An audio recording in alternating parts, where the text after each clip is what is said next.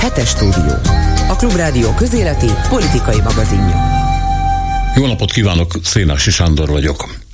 Minden szivárog. Most éppen egy orosz dokumentum teszi ezt, persze abszolút idegenkezűségtől vezérelve, ami konkrétan egy német média csoport által szervezett nemzetközi kutató csoportot jelent.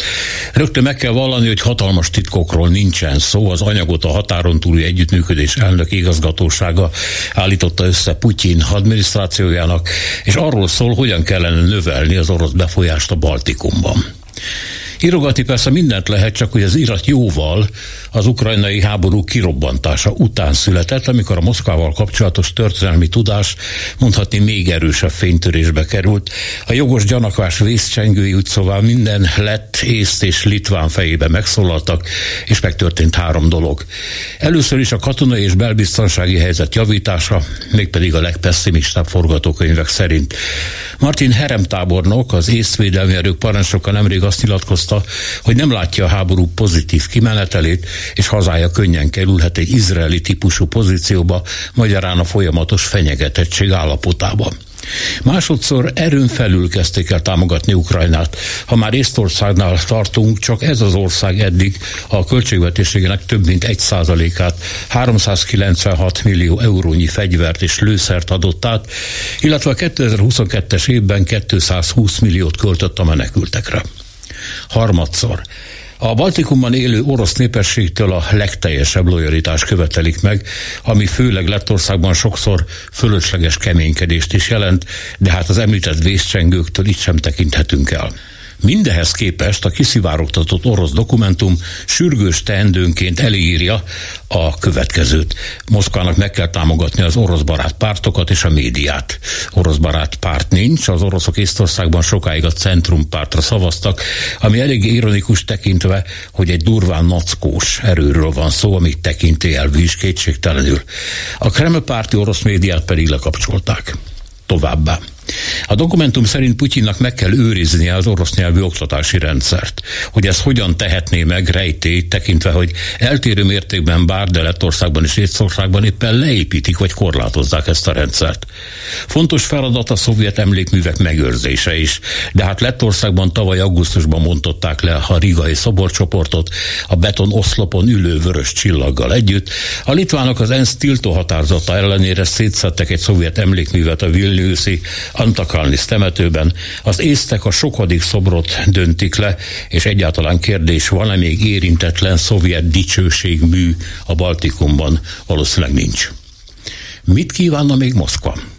Nyilván még sok mindent. Rigát a be nem fagyó kikötőjével, Jurmala homokos tengerpartját, ahol a szovjet tisztviselők és tisztek feleségei valaha oly felhőtlen napokat töltöttek el, a kilépést a NATO-ból, a rubel bevezetését és azt, hogy a borcs levesnek ne főzzék az ukrán verzióját.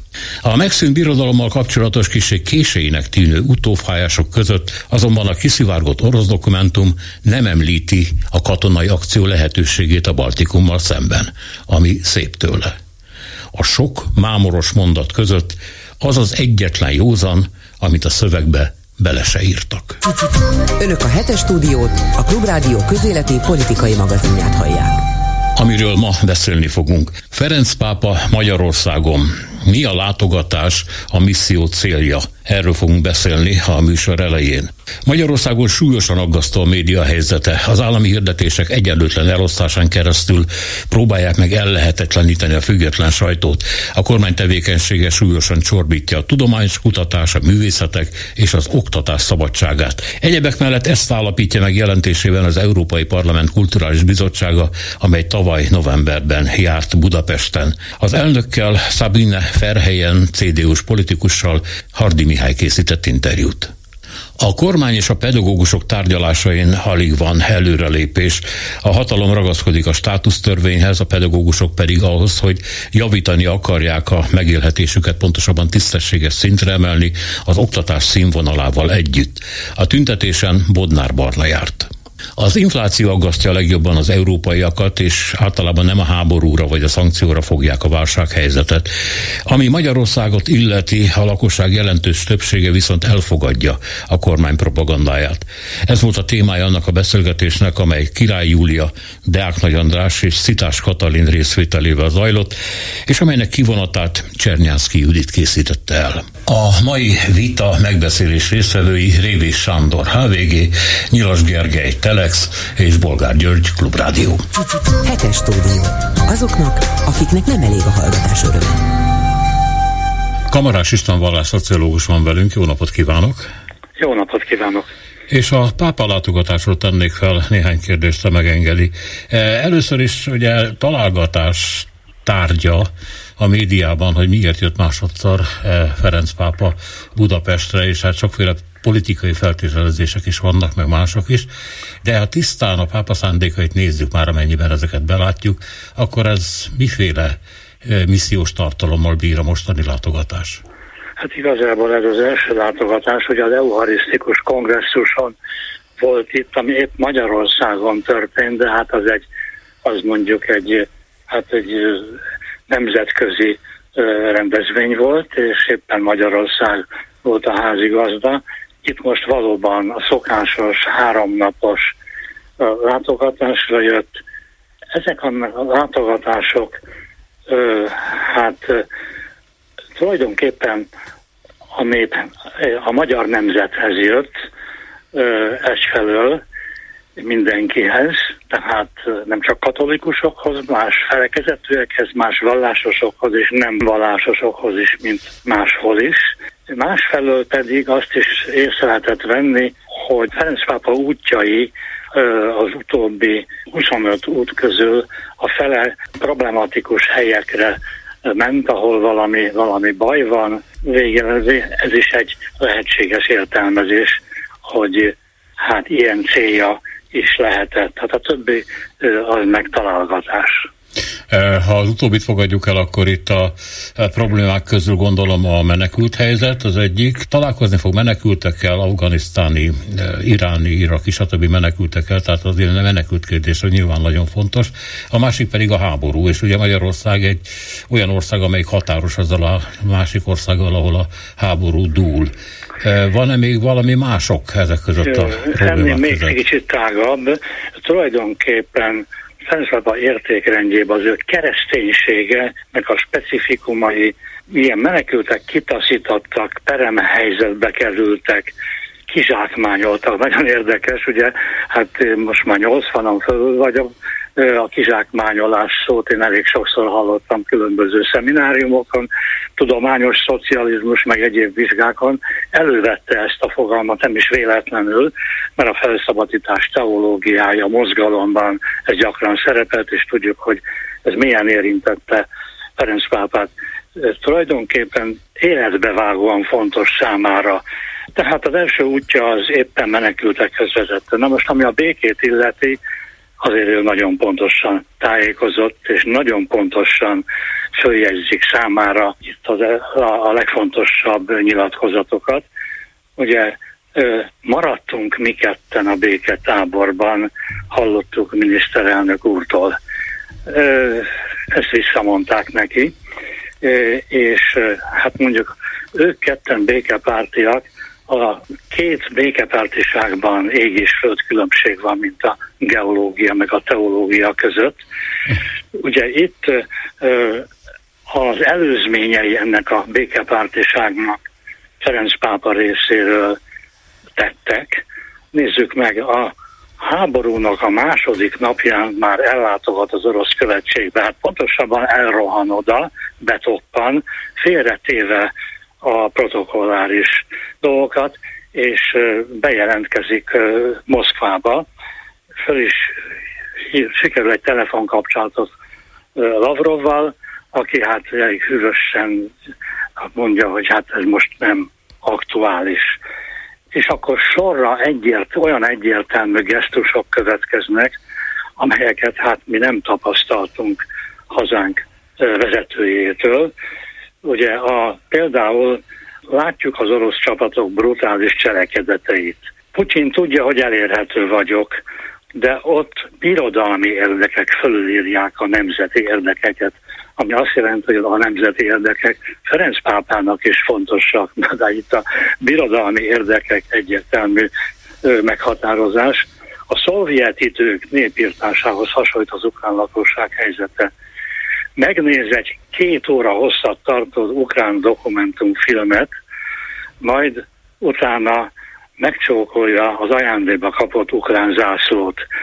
Ezt megelőzőleg már a háború elején több úgy mondhatni vatikáni nagykövetet, ez most idézőjelbe teszem, tehát nagyon fontos az ő küldöttjeit ő küldi el Kievbe, és hát sorolhatnám tovább ezeket a nagyon egyértelmű gesztusokat, amelyek hát rendkívüli módon különböznek a magyar vezető és vezető gesztusaitól. Hát azért Ferenc pápát érte bírálat, amikor Ukránával kapcsolatban mondjuk így finoman kétértelmű mondatai is voltak, és hát nem mondom, hogy ez egy áldozathibáztatás volt, de közel állt ahhoz, tehát próbált... Ferenc pápán, igen, igen no, ezek a gesztusok azért fölülírnak minden nem szerencsés meghatározást. Ugye itt egy egészen másfajta kommunikációt folytat Ferenc pápa, mint elődjei, illetve hát ugye a, a napi Twitter bejegyzések, nagyon sok rögtönzés, és hát persze egész mások az ő leírt, felolvasott beszédei, és a nagyon-nagyon sok élőszobaval rögtönzés, és hát mondjuk, ami megint rá jellemző, az elég sok helyesbítés ebben az, igen, valóban lehet, lehet olyan mondatot is kiszólni, de ezek a gesztusok azokhoz képest teljes mértékben egyértelműek. Magyarországon Ferenc pápa megítélése hivatalos körökben nem volt mindig ilyen jó, mint ebben a pillanatban tapasztaljuk, amikor a mosolygó arcokat látjuk, a kormány és a államfő mosorgó harcait sőt, hát a kormánypárti médiában egyenesen demens vénembernek, vagy éppen gazembernek is nevezték, igen. Ez ilyen varázsütésre megváltozott, vagy nem varázsütésre, nem tudom, de kívül itt van egy nagy fordulat. Ami azt jelenti, mert a politikusoknak mindig valamilyen politikai haszona fontos, hogy az ő látogatása az hát nagyon sok jó pontot hozhat ennek a kormánynak, gondolom ezért az öröm. Hát ez abszolút nem biztos, aki már meghallgatta a beszédét, ami hát roppant finom volt, finoman fogalmazott, szofisztikált volt, de abszolút egyértelműen világlott az ő másfajta értékrendje, és hát ez a dehogy változott meg, nem, megváltozott a, a mimikri, a bizonyos gesztusok, talán valami változás mégis van, erre majd mindjárt utalok, de igazából ezt itt még nem látom. Ferenc pápa identitás politikai kereszténységről beszélne, eltávolítja az embereket az egyháztól, hát mintha, mintha Magyarországról adna egy szociológiai látleletet, illetve azt mondja, hogy nemzeti populizmus ugyanúgy veszélyes, mint a neoliberális szélsőségek. Tehát ezt világosan látja, itt hát ebbe a mimikribe, ebbe az hát nem tudom mennyire őszinte mosolyban, nyilván érdekek húzódnak itt is. Talán, talán, és hát persze akkor vegye elő az ember az optimizmusát. Ugye elnökasszony igazságos békéről beszélt, tehát nem fegyverszünetről, hanem igazságos békéről. Ez Ferenc Pávának a szavajárása, ami azt jelenti, hogy nem lehet akármilyen fegyverszünetet meg békét. Bizony előbb szépen ki kell vonulni, és így tovább. Na most ezt nem fejtette ki elnökasszony, de az igazságos békét használta, ami megint nem mindennapos használat. Hát ez most egy, ez egy ilyen ünnepi megnyilatkozás volt. Nem tudjuk, hát nyilvánvaló, hogy a három napnak minden megnyilatkozása nagyon érdekes lehet, pro és kontra, és hát természetesen az ember szíve legmélyén reménykedik, csak hát a probléma, hogy itt egy vallásszociológus beszél, akinek viszont hát nagyon figyelembe kell venni a rögvalóságnak a tényeit, és azt elemezni. van egy mondat, amivel gondolom ön is egyetért, ami a pápa üzeneteit, megnyilatkozásait illeti, amitől sokan ilyen politikai üzenetet is várnak, hogy azt, hogy eh, Magyarország krisztusi vagy antikrisztusi állapotban leledzik el, már úgy értem a rendszere, azt nem a pápa fogja nekünk helyettünk megmondani, és ez szerintem Pontosan. egy jó mondat. Igen. Pontosan. Pontosan. Nem, ezt nekünk kell belátnunk, nekünk kell elemeznünk, ez, ez teljesen világos. És még valami itt, mert hogy említette a politikát, itt az is gyökeresen különbözik éppen például nagyon sok egyházi ember véleményétől, éppen a magyarországi egyházi emberek véleménye, aki hát ugye ne politizáljunk. Ferenc pápa azt mondja, hogy politizálni pedig kell. Egyértelműen a Jézusi értékek nevében politizálni, emel, föl kell emelni a szavunkat, és aktívan részt kell venni mindenféle párbeszédben, mindenkivel. Mindenkinek a, a jó gondolatait, az ateisták és az ateista testvérekről beszél néha, el kell fogadni. Tehát egy, ez egy gyökeresen más, mint, egy, mint a, hát éppen a magyar hivatalos katolikus egyház vezetőinek a ehhez képest hát sokkal-sokkal óvatosabb, vagy néha ellenkező véleménye. Köszönöm szépen, hogy itt volt velünk. További szép napot. Én is köszönöm a bizalmat. Minden jót. Kamarás István vallásszociológust hallották. Önök a hetes stúdiót, a Klubrádió közéleti politikai magazinját hallják. Magyarországon súlyosan aggasztó a média helyzete. A kormány az állami hirdetések egyenlőtlen elosztásán keresztül próbálja ellehetetleníteni a független sajtót. Egyebek között ezt állapítja meg jelentésében az Európai Parlament Kulturális Bizottsága, amely tavaly novemberben több párti tényfártáró küldöttséggel járt Budapesten. A bizottság elnökével Szabina Ferhelyen CDU-s politikussal Hardi Mihály készített interjút. A vonalban itt van velem Szabina Ferhelyen, az Európai Parlament Kulturális Bizottságának néppárti, tehát konzervatív elnöke. Visszatérnek Magyarországra? Hiszen a médiatanács elnöke azt mondta önnek, hogy be se tegyék a lábukat ide legközelebb. Akkor most megijedtek? The council told you not to return at all. Are you intimidated? Nem tervezzük, hogy visszatérünk, de nem azért, mert a média tanács elnöke megfenyegetett bennünket. Éppen ellenkezőleg.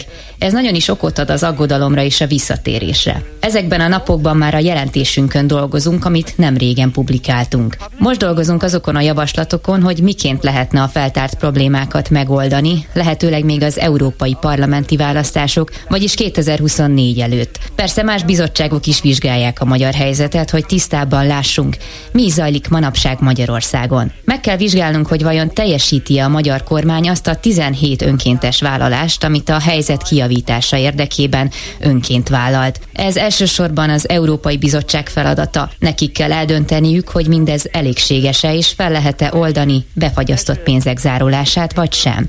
És akkor ott van az a 27 szupermérföldkő, amiket az alapvető emberi jogok, a jogállamiság érvényesülése miatt kellett volna teljesíteni. És persze ehhez még hozzájönnek olyan kérdések, mint amilyen a média sokszínűsége, vagy a tudományos kutatás szabadsága. Ezeket is mind teljesíteni kellene. Nagyon alaposan nyomon követjük azt is, hogy miként halad a törvénykezés ezen a területen, és mi valósul meg ebből a valóságban. Mert tudja, a papír sok mindent elbír, de egyáltalán nem mindegy, hogy milyen lesz mindez a való életben. There are some, and I'm sorry for, for going into semantics, but uh, this is one of the arguments. Bocsásson meg, hogy némi szemantikai értekezésre kérem, de például Varga Judit igazságügyi miniszter azzal védekezett, hogy nincs is a jogállamiságnak pontos meghatározása, amit németül rechts Rechtsstátnak, azaz jogállamnak neveznek. Egyetért ezzel, hogy a jogállam vagy van, vagy nincs. Ilyen egyszerű? Even more, more correct. Uh, would you agree to them, uh, or it's a simply yes and no question? Uh, Úgy gondolom, hogy a német Rechtsstaat kifejezés éppen a joguralmát fejezi ki. A jogállam egyben annak a megértése, hogy mi is a demokrácia lényege. Ezt a mögöttes tartalmat is vizsgálnunk kell. Nem elég csak papíron leírni, hogy mi a szólásszabadság, vagy mi a tudományos kutatás szabadsága, hanem azt is látnunk kell, hogy ez megjelenik-e a hétköznapokban. Ebben az értelemben a törvénynek és a társadalomnak kéz a kézben kell járnia egymással. Azt is értenünk kell, hogy mire valók, milyen célt szolgálnak az egyes törvények. Tehát ha egy-egy törvényt vizsgálunk, akkor azt is néznünk kell, hogy milyen célral alkották azt meg, milyen viták előzték meg, és a többi. Éppen ez a probléma azokban az országokban, ahol felmerülnek jogállamisági problémák például, hogy alapjaiban értelmezik félre a demokratikus struktúrákat, nem értik a jogállami rendszer lényegét. A jogállamiság nem merülhet ki abban, hogy milyenek az elfogadott törvények, hanem azt is látni kell, hogy a törvények értelmezése megfelelő-e. Nem az a kérdés, hogy a törvény vagy a politika közül melyik az előbbre való, hanem hogy miként valósul meg ez az egyensúly. Így aztán, amikor európai szintű törvényeket alkotunk, ezeket hívjuk direktíváknak, akkor a tagállamoknak ezt egyformán kell értelmezniük és alkalmazniuk. Nem lehet utólag egyéni magyarázatokat belevinni.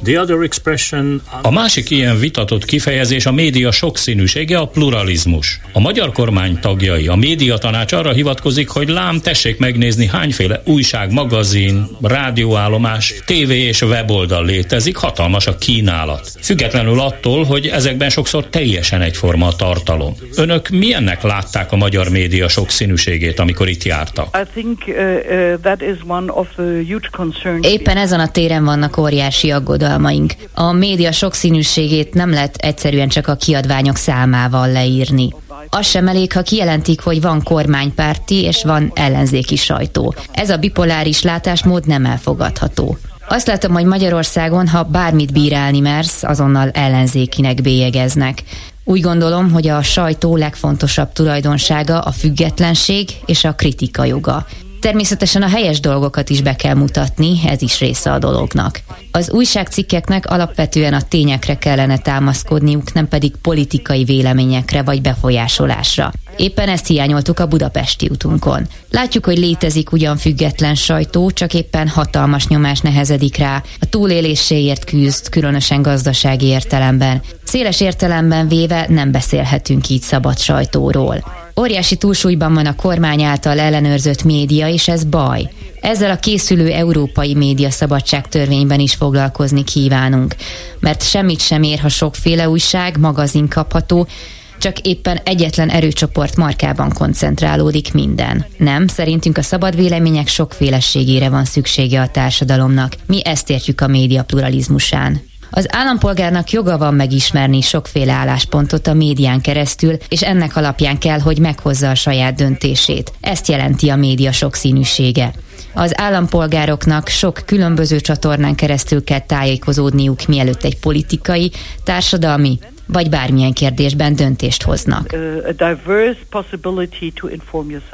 There is no sort of uh, direct Meg lehet, a mostani Magyarországon nincs is olyan direkt cenzúra még, mint Vladimir Putyin Oroszországában, de a sajtót ki is lehet éheztetni, ha elvágjuk a kereskedelmi bevételektől, akár állami, akár magáncégek hirdetéseiről van szó. Exactly. That is uh, what, uh, what we call ez pontosan így van. Németországban ezt úgy hívjuk olló a fejben, vagyis egyfajta önkorlátozás, hogy bizonyos dolgokat kivágsz, nem mersz leírni. Öncenzúra a neve.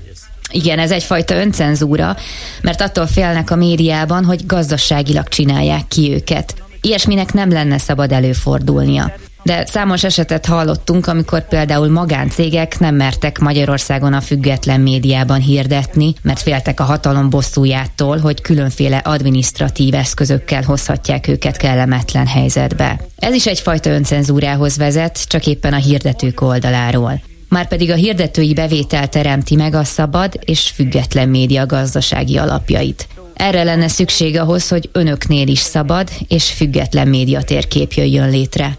A készülő szabad média direktívában is erre teszünk kísérletet. Vagyis azt szeretnénk szabályozni, hogy például az állami hirdetéseket, a példányszámok a hallgatottság szerint osszák szét, és ne politikai preferenciák alapján. Tisztességes és kiegyensúlyozott módon az elért közönség súlya alapján. Ugyanakkor azt is alaposan meg kell vizsgálnunk, hogy az ilyesminek még van egyáltalán értelme Magyarországon, ahol a sajtó döntő részét a kormány vagy a kormányhoz közeli tulajdonosok ellenőrzik, hatalmas túlsúlyban. Ezt a bizottsággal együtt kell kivizsgálnunk. Uh.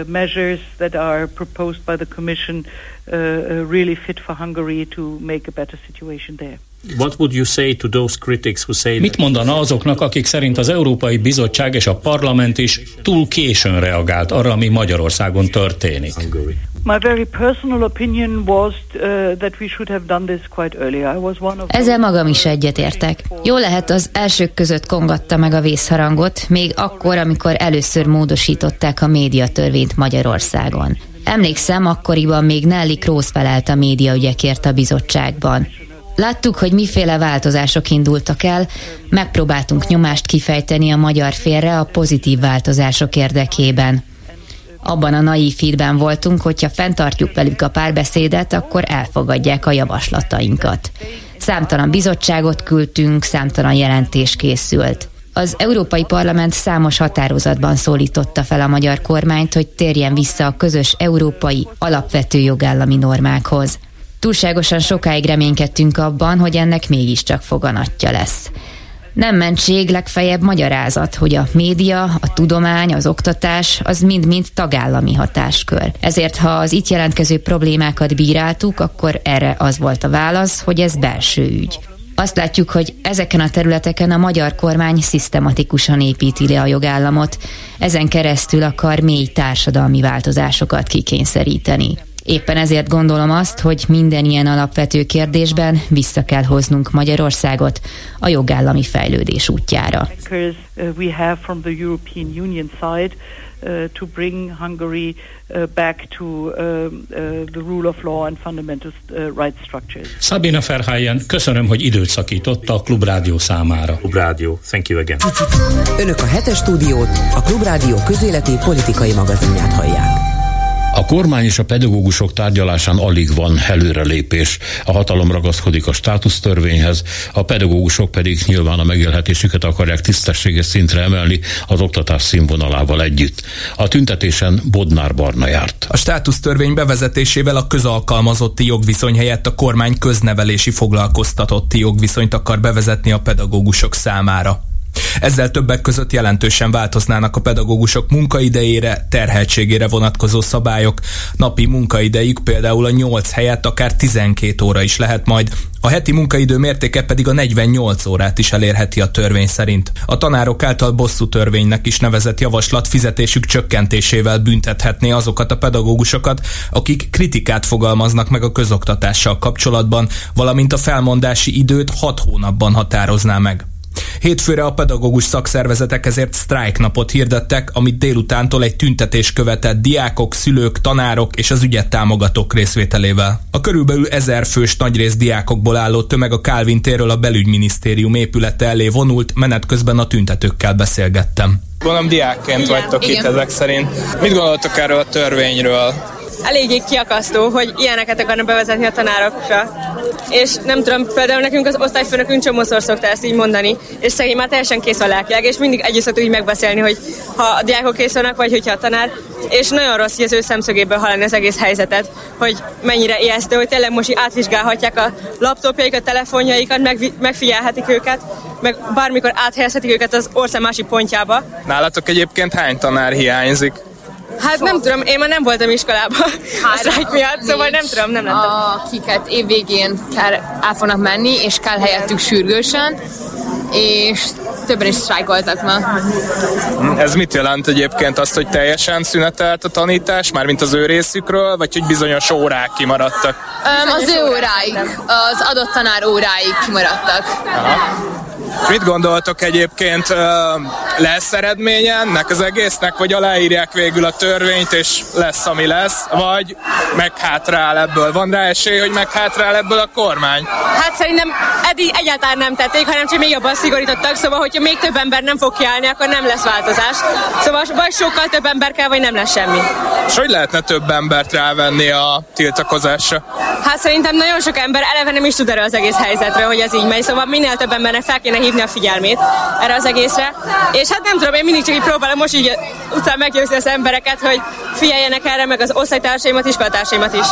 És mit látsz, hogyha így mondjuk oda mész az utcán egy emberhez ezzel az ügyel, akkor aki nem tudott róla, az így hogy áll hozzá? Tehát azt mondja, hogy igen, igazatok van, vagy egy ilyen teljesen neutrálisan azt mondja, hogy kit érdekel, vagy nem érdekli, mit, mit tapasztaltok egyébként? Hát igazából elég sokan nem tudom, nem is reagálnak az elején, csak így elraktározzák magukba az információt, és aztán így van, utána nem tudom, mit kezdenek vele, de például most volt olyan ember is, akivel, akinek um, külföldi volt, és úgy magyaráztuk el neki angolul, hogy mi az a helyzet, és ő például egyetértett velünk teljesen. Aha, aha. Szóval nagyon jó látni, hogy ilyen külföldi visszajelzésekből is, hogy egyetértenek velünk. Annak szerinted mi az oka, hogy nagyon sok helyen elhangzik, és ez látszik is, hogy a pedagógusok közül viszont viszonylag arányaiban kevesen vesznek részt. Egyrészt magán a tiltakozáson, és hát ha azt nézzük, hogy mondjuk hányan írták alá azt, hogy a törvény elfogadása esetén felmondanak, azért az is viszonylag kevésnek mondható. Ez szerinted miért van? Te mit látsz az iskoládban például, hogy vannak tanárok, akik egyáltalán nem csatlakoznak ehhez az ügyhöz, és ha igen, akkor miért? Hát nálunk vannak, akik egyáltalán nem csatlakoznak, de ők inkább hát nem szeretnék így általánosítani, de inkább az idősebb emberek nem szoktak ehhez csatlakozni. Egyrészt szerintem azért, mert már annyira nem foglalkoztatja őket ez a téma, mert pár évig van hátra nyugdíj, másrészt pedig azért, mert valaki szimplán fél, hogy akkor ugye kirúgják, és nem lesz semmi munkája, és nem tudja mivel keresni a kenyerét.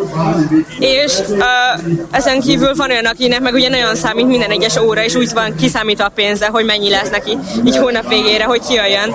És ezért meg ő azért nem akar, hogy ne essen neki, neki pénz. A pedagógusokat támogató szülők saját kezdeményezése az úgynevezett Zebra Szerda, ami egy országos figyelemfelkeltő demonstráció sorozat. Az egyik szervező szülő mondta el, miért tartja fontosnak a tiltakozás ezen formáját. Tehát a Ferenciek terén lévő Zebra Szerd, ami 7 óra 40-kor kezdődik, és 8 óra 5 percig tart, míg a tanítás előtt ugye sajnos ezt le kell zárni. Ez már a 16. Zebra Szerda volt az elmúlt szerdán. Most is várjuk sok szeretettel a, most is várjuk sok szeretettel a szülőket, gyerekeket, tanárokat, nagyszülőket, kutyákat, zebrát is lehet hozni. Mennyi volt eddig a legtöbb, amennyien Tehát csatlakoztak? Körülbelül volt olyan alkalom, amikor a 80-an, 90-en is volt, voltak ezen a szerdai reggelen. Egyharmad szülő, egyharmad tanár, egyharmad diák arányban.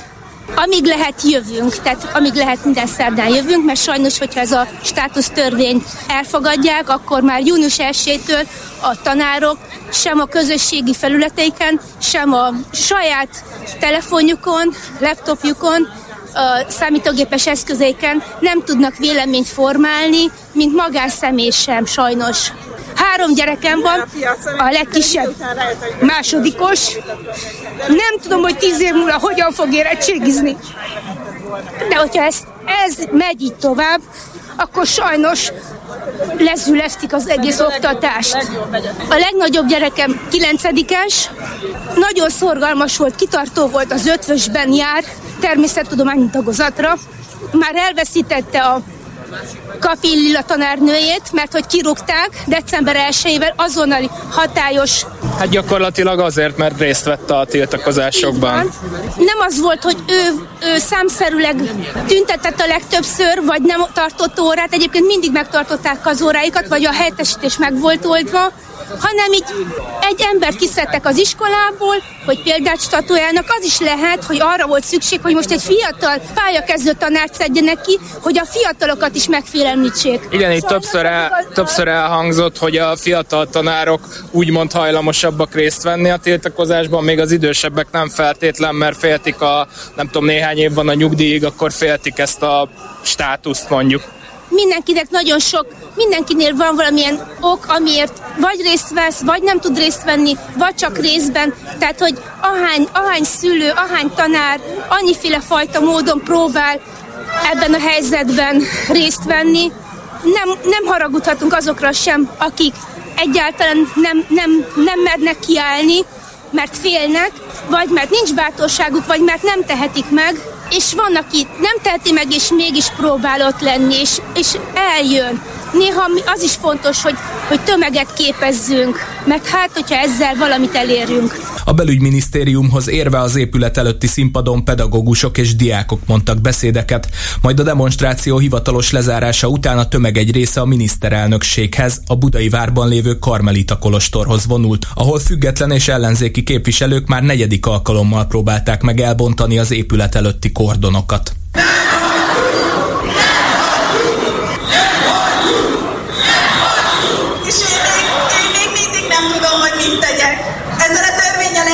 nem lehet, de meg megszakad a szívem. Szívem, mert így agyra kényszerítenek, hogy ott hagyjam a hivatásom, és ott hagyjam a gyerekeket. Nincs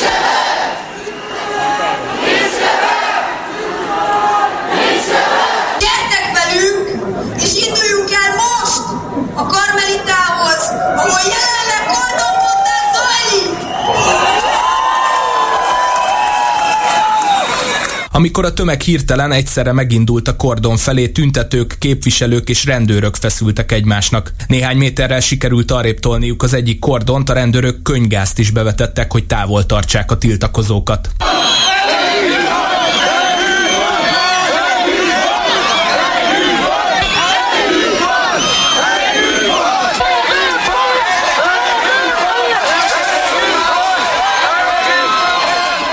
A Gáza területen lévő összes embert, köztük több gyereket is elért, legalább egy diákot a helyszínen lévő mentősök láttak el. Hegyi Szabolcs, a társaság a szabadságjogokért szakértője szerint a rendőrség hétfőn este előzetes figyelmeztetés nélkül aránytalanul és indokolatlanul vetett be könygázt békés tüntetők ellen. A rendőrség szerint viszont csak a be nem jelentett gyűlés agresszív módon fellépő résztvevőivel szemben alkalmaztak vegyi eszközt. A hatóság a demonstráció szervezőjével szemben gyülekezési joggal való visszaélési szabálysértés miatt indított eljárást. Gosztonyi Gábor, a pedagógusok szakszervezetének alelnöke másnap rádiónknak azt mondta, egyre több pedagógus áll bele a sztrájkba, és a kormányjal való egyeztetés is hozott részeredményeket.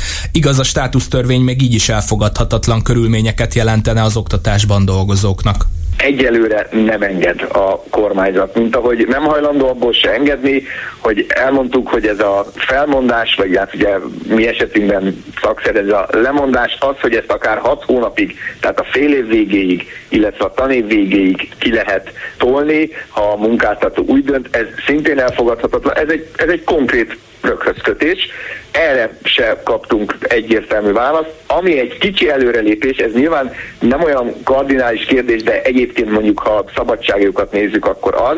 Nem tudom, ki szólt nekik rajtuk kívül még, hogy ez védhetetlen lesz, de azt már elengedték, hogy a magán, tehát a pedagógusok, oktatásban dolgozók magántulajdonában lévő elektronikus eszközökbe betekintsenek, tehát itt most már kifejezetten csak a munkáltató által biztosított eszközökbe nézhetnek majd bele, ha és amennyiben elfogadja majd valamikor a parlament ezt a státusztörvényt. Többen uh, sztrájkoltak, mint egy hónappal ezelőtt, mint a március uh, közepi sztrájkunkban. Ez nyilván annak köszönhető, hogy egyre többen és egyre alaposabban megismerik a jelenlegi törvénytervezetet, ami ugye itt a jogállásváltást eredményezné. Ez az egyik.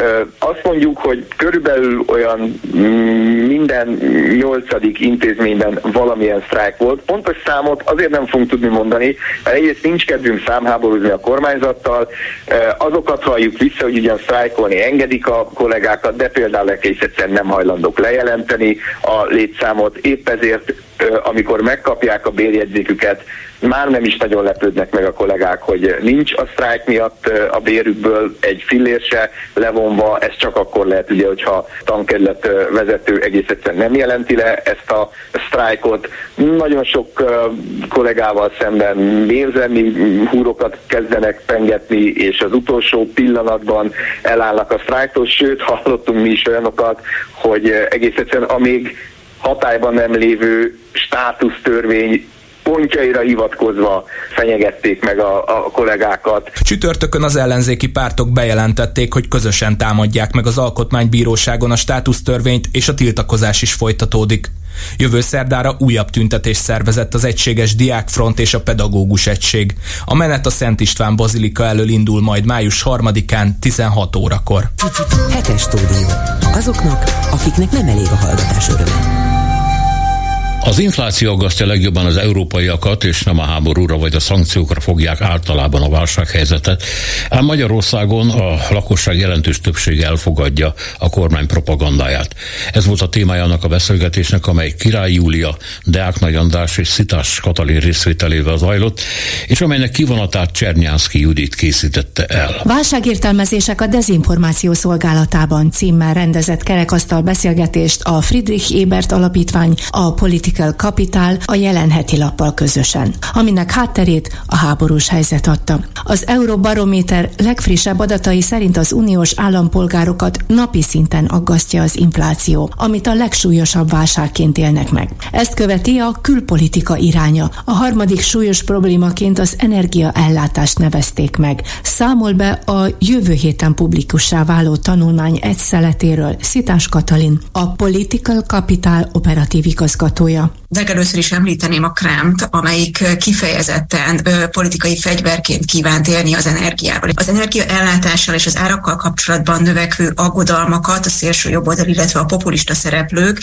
próbálták az EU egységét megtörő ö, üzenetekké formálni, illetve ö, EU ellenes narratívákat ö, fabrikálni belőle, valamint a szankciós politikákat elhibázottnak láttatni, illetve Európa amerikai függőségével riogattak. Mi zajlott le közben a valóságban? Azt láthatjuk, hogy az orosz gáznak való hosszú éveken át tartó kitettséget meglehetősen jól sikerült mérsékelni Európában, a, valamint az elszabaduló gázárakat is sikerült a mostanára stabilizálni. Hogy ez mit jelent konkrétan a számok tekintetében? Míg 2021. januárjában azt láttuk, hogy az Európába importált gáznak mintegy 53%-a érkezik Oroszországból, 2022. decemberében már csupán 10%-a. Az orosz Oroszországból érkező gázt felváltotta elsősorban a Norvégiából, illetve az Egyesült Államokból érkező gáz. A gáz ára pedig ö, ugyan nem volt mindig nagyon-nagyon magas, de hogy volt egy rendkívül kiugró pont tavaly augusztus végén, ami a legmagasabb árat jelentette, ez 320 euró megawattóránkénti díjazással bírt ekkor, és most arra viszont körülbelül 40 euró környékén járunk ezzel.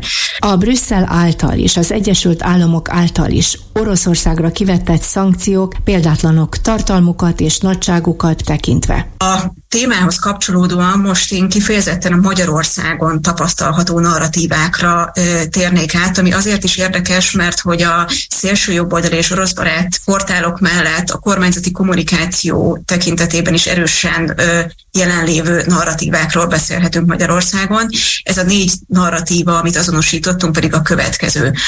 A gazdasági, energia és élelmiszerválságot Brüsszel, illetve a nyugat politikája okozta. A szankciók több kárt okoznak Európának, mint Oroszországnak. Európa megosztott, egyes országok, például Magyarország nem támogatják az EU szankciós és Európa energiapolitikáját, a háború és a szankciók mögött nyugati geopolitikai és gazdasági érdekek állnak, a cél pedig Oroszország meggyengítése. Az EU ellenes üzenetek is bizonyos szempontból sikeresnek mondhatók, ugyanis az unió támogatottsága több területen is csökkent, például az EU-ba vetett bizalom 6% ponttal ugyancsak az elmúlt fél évben, és az Európai Unió mellett már a NATO-ba vetett bizalom, illetve a NATO-ról kialakított pozitív kép aránya is, ö, pozitív képet vallók aránya is csökkent, mint egy 8% ponttal. Az orosz energiafegyver nem tudta térdre kényszeríteni Európát, kivéve hazánkat. Európa szélsőséges pártjai ugyan megkísérelték a nyugat ellenes és a megélhetési nehézségekre fókuszáló üzenetekkel és megmozdulásokkal növelni a népszerűségüket, valamint megbontani az európai egységet, de a sikeres uniós válságkezeléseknek köszönhetően ez nem mondható igazán sikeresnek. Az európaiak továbbra is erős szolidaritást tanúsítanak Ukrajnával, támogatják az országot és lakosságát segítő intézkedéseket. Magyarország esetében kicsit diverzebb a kép, ugyanis a magyar kormány a magas ár és a geopolitikai kockázatok ellenére ragaszkodni látszik az orosz gázhoz, ám feltételezhető, hogy az uniós folyamatokkal összhangban el fog mozdulni a csendes diversifikáció irányába.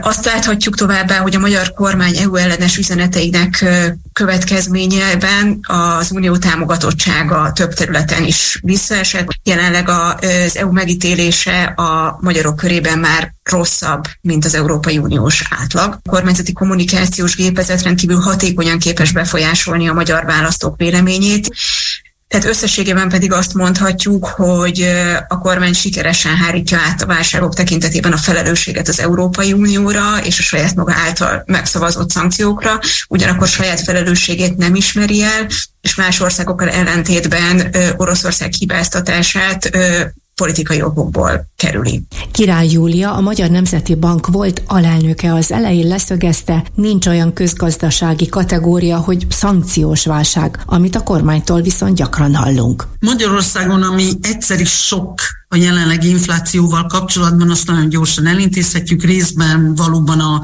az energiaárak egyszeri megugrása, de látjuk, hogy az energiaárak ma már a háború előtti szinten vannak nagyjából. Ez hozzájárult az inflációhoz, de lassan ki is mosódik belőle.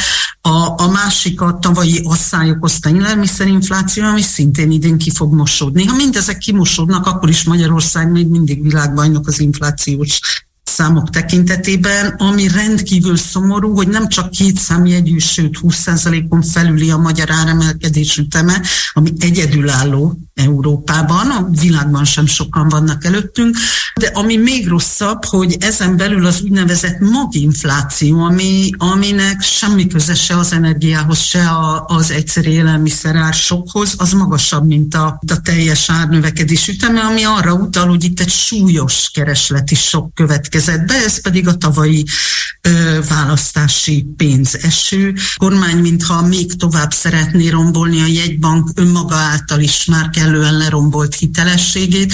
Valamennyi kormányzati lépés a monetáris lépések ellen hat. Ez az árstoppok, kamatstoppok, egyedi beavatkozások a gazdaságba. Tehát az egyedi beavatkozások eredménye az infláció tartós fennmaradása. Nagyon jó példa erre Argentina, ahol hasonló eszközökkel élt a kormányzat a tízes években. Jelen pillanatban Argentina már 80% fölött tart az inflációban, tehát láthatólag sikeres minden ilyen kormányzati beavatkozás.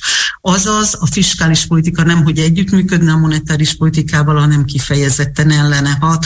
Sajnos a, a gazdasági miniszter és a jegybank elnök közötti magánháborút az ország szenvedi meg. Deák András György, a Nemzeti Közszolgálati Egyetem Stratégiai Védelmi Kutatóintézetének tudományos főmunkatársa a szankciós magyar propagandát tette keretbe, amelynek a valósághoz való köze kétséges. Bármilyen nehéz is legyen egy technokratának kutatónak vagy kutatónak ezt mondani, de a propaganda szintjén a valóságnak valami kevés relevanciája van. Tehát, hogy főleg amikor válságértelmezésekről beszélünk, és hogy is mondjam, egy irányított propagandáról beszélünk, akkor a valóság csak akkor számít, amikor szembe jön a propagandával azok az emberek, akik bármilyen szinten elhiszik a propagandát, azok elhiszik azt, ami történt, és a tekintetben ezek egyenlőek. Tehát, hogy én sokáig foglalkoztam Oroszországgal és orosz külpolitikával, és teljesen más struktúrában épült föl, nagyon konzisztensen, nagyon érthetően az az orosz álláspont, ami, ami létezett, és abban teljes mértékben hittek ezek az emberek, és azt kell mondanom, hogy annak egy nagyon komoly valóságmakja volt.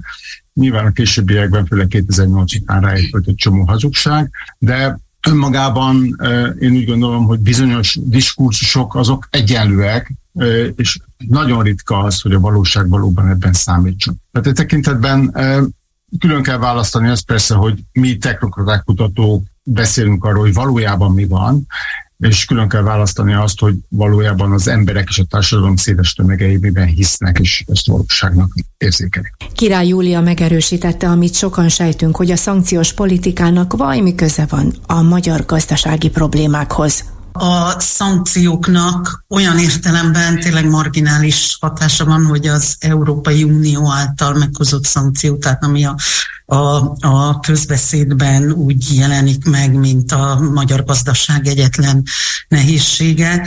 Ilyen értelemben, ha megnézzük, hogy milyen szankciók voltak eddig, voltak a pénzügyi szankciók, ebből a szempontból Magyarország szinte érintetlen. Ezeknek a szankcióknak hosszú távú hatása van. Tehát pénzügyi szankcióknak igenis lesz hosszú távú hatása Magyarországra, a magyar inflációra, a magyar gazdaságra nulla. A szankciók másik csoportja, ami kifejezetten a a kereskedelmet érinti, ugye az exportot és az importot.